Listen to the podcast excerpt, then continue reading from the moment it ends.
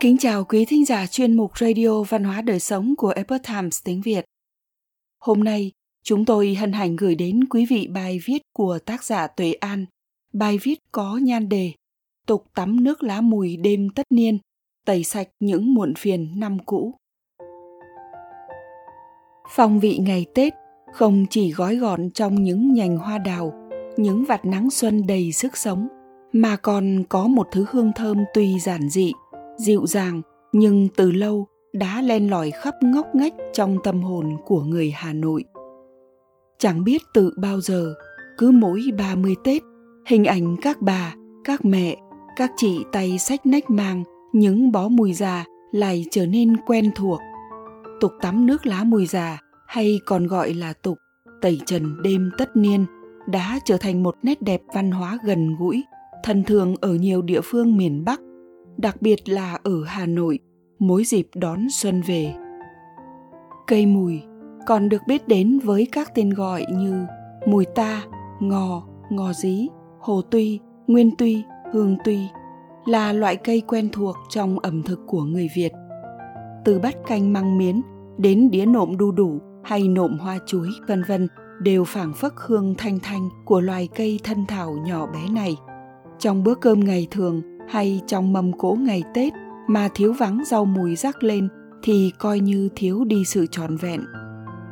Mùi là loại rau của mùa đông, cây mùi dùng để nấu nước tắm là những cây đá trổ hoa, kết trái, thân cây đã chuyển từ màu xanh sang nâu tía.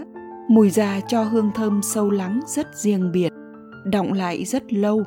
Tắm xong, cả nhà vẫn phảng phất hương thơm đến vài ba ngày Tết. Hương cây ấm của tinh dầu trong lá mùi còn có tác dụng giải tỏa căng thẳng, lưu thông khí huyết. Vì vậy, theo quan niệm của người xưa, việc tắm lá mùi già dịp cuối năm là để gội bỏ hết những phiền muộn, vần rủi của năm cũ, đón một năm mới nhiều may mắn, hạnh phúc và thành công hơn. Một tục lệ không chỉ là một thói quen mà còn gửi gắm những thông điệp sâu sắc. Tôi vẫn nhớ những ngày cuối năm ấy khi dọn dẹp nhà cửa tinh tươm, bà và mẹ cặm cụi đun nồi nước lá mùi già cho gia đình. Bao giờ bà hay mẹ cũng sẽ chọn những nhánh mùi già nhất, có những bông hoa li ti và những quả mùi nhỏ xíu. Bà nói rằng thân mùi già cho nhiều tinh dầu hơn, mùi nước tắm sẽ thơm, sẽ nồng ấm hơn. Quả mùi thì như một thứ quả kỳ lạ, có thể khiến cho thân thể khoan khoái và đầu óc trở nên nhẹ nhàng, thông suốt. Tôi thầm nể phục và biết ơn sự tinh tế của người xưa. Cây mùi được rửa sạch bụi bẩn, rồi cẩn thận cho vào nồi để không làm dập nát lá. Chỉ cần hai bó mùi già là đủ nước tắm cho cả gia đình. Khi đun nóng lên, hương mùi theo làn khói bay rất xa. Càng đun lâu, tinh chất từ cây mùi già tiết ra càng nhiều và đậm đặc. Chiều cuối năm hương mùi hòa quyện cùng hương gió. Mới người thôi cũng đủ xua tan đi bao mệt nhọc. Tự nhiên, ta muốn chậm lại để mà tận hưởng khoảnh khắc lắng động này. Với những người hoài cổ, người thấy hương mùi thì giống như thấy vị tết. Hương mùi già chỉ là một nốt trầm rất nhỏ trong mùa tết, nhưng thiếu nó thì không còn là cái tết đặc trưng của người hà nội người ta nói đúng, mùi hương và âm thanh là hai thứ có thể lưu giữ ký ức sống động nhất.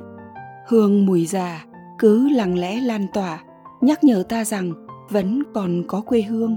Hãy biết nhớ về cội nguồn. Người hiện đại có cuộc sống no đủ, nhưng dần đánh mất đi bản sắc. Những loại sữa tắm thường hạng, nước hoa hàng hiệu ngập tràn trên thị trường. Đâu còn mấy ai nâng niu và chân quý mùi hương đồng gió nội như lá mùi. Còn bao nhiêu người muốn khoác lên mình thứ hương giản dĩ của đất mẹ ấy mỗi chiều cuối năm? Ngày nay chỉ còn một làng ở ngoài thành hà nội giữ được nghề trồng cây mùi già bán trong dịp tết nguyên đán. Đó là làng hoạch an huyện thanh oai. Cây mùi mỏng manh vậy mà cứ phải tầm ngày 26, 27 Tết thì mới chín già quả và cho mùi hương đượm nhất. Nếu cắt sớm hơn thì quả còn xanh và nhiều hoa. Khi đun nước, sẽ bị vẩn đục. Do đó, người trồng mùi thường phải chờ đến đúng ngày mới cắt và bán giải rác cho đến tận 30 Tết. Tuy vậy, ngày Tết bây giờ không còn giữ được cái hồn thiêng liêng xưa, đôi khi chỉ làm hình thức cho xong thủ tục. Để đỡ lích kích những ngày cuối năm, nhiều gia đình sử dụng bánh xà phòng hay tinh dầu mùi đã được nấu sẵn thành lọ. Nhưng những lọ nước công nghiệp ấy sao có thể mang lại sự chân thật và nét đặc trưng của tập tục này. Cảnh bà, cảnh mẹ, cẩn thận đun nồi nước tắm cho cả gia đình chứa đựng bao yêu thương. Đó là khoảnh khắc người ta có thể chầm chậm cảm nhận được thời gian, tình yêu và chính bản thân mình. Thiếu vắng cảnh này thì năm mới, nhưng dường như ta vẫn là con người cũ ấy, con người của những vội vàng và bon chen. Người hiện đại ngày càng cảm thấy áp lực mỗi dịp tết về, phải tăng ca, đạt chỉ tiêu để được thưởng tết, rồi đi sắm tết, không thì lại mất tết. Đón năm mới đến mà người ta thật hối hả. Những khó khăn nhọc nhằn, vui lấp đi thứ niềm vui giản dị.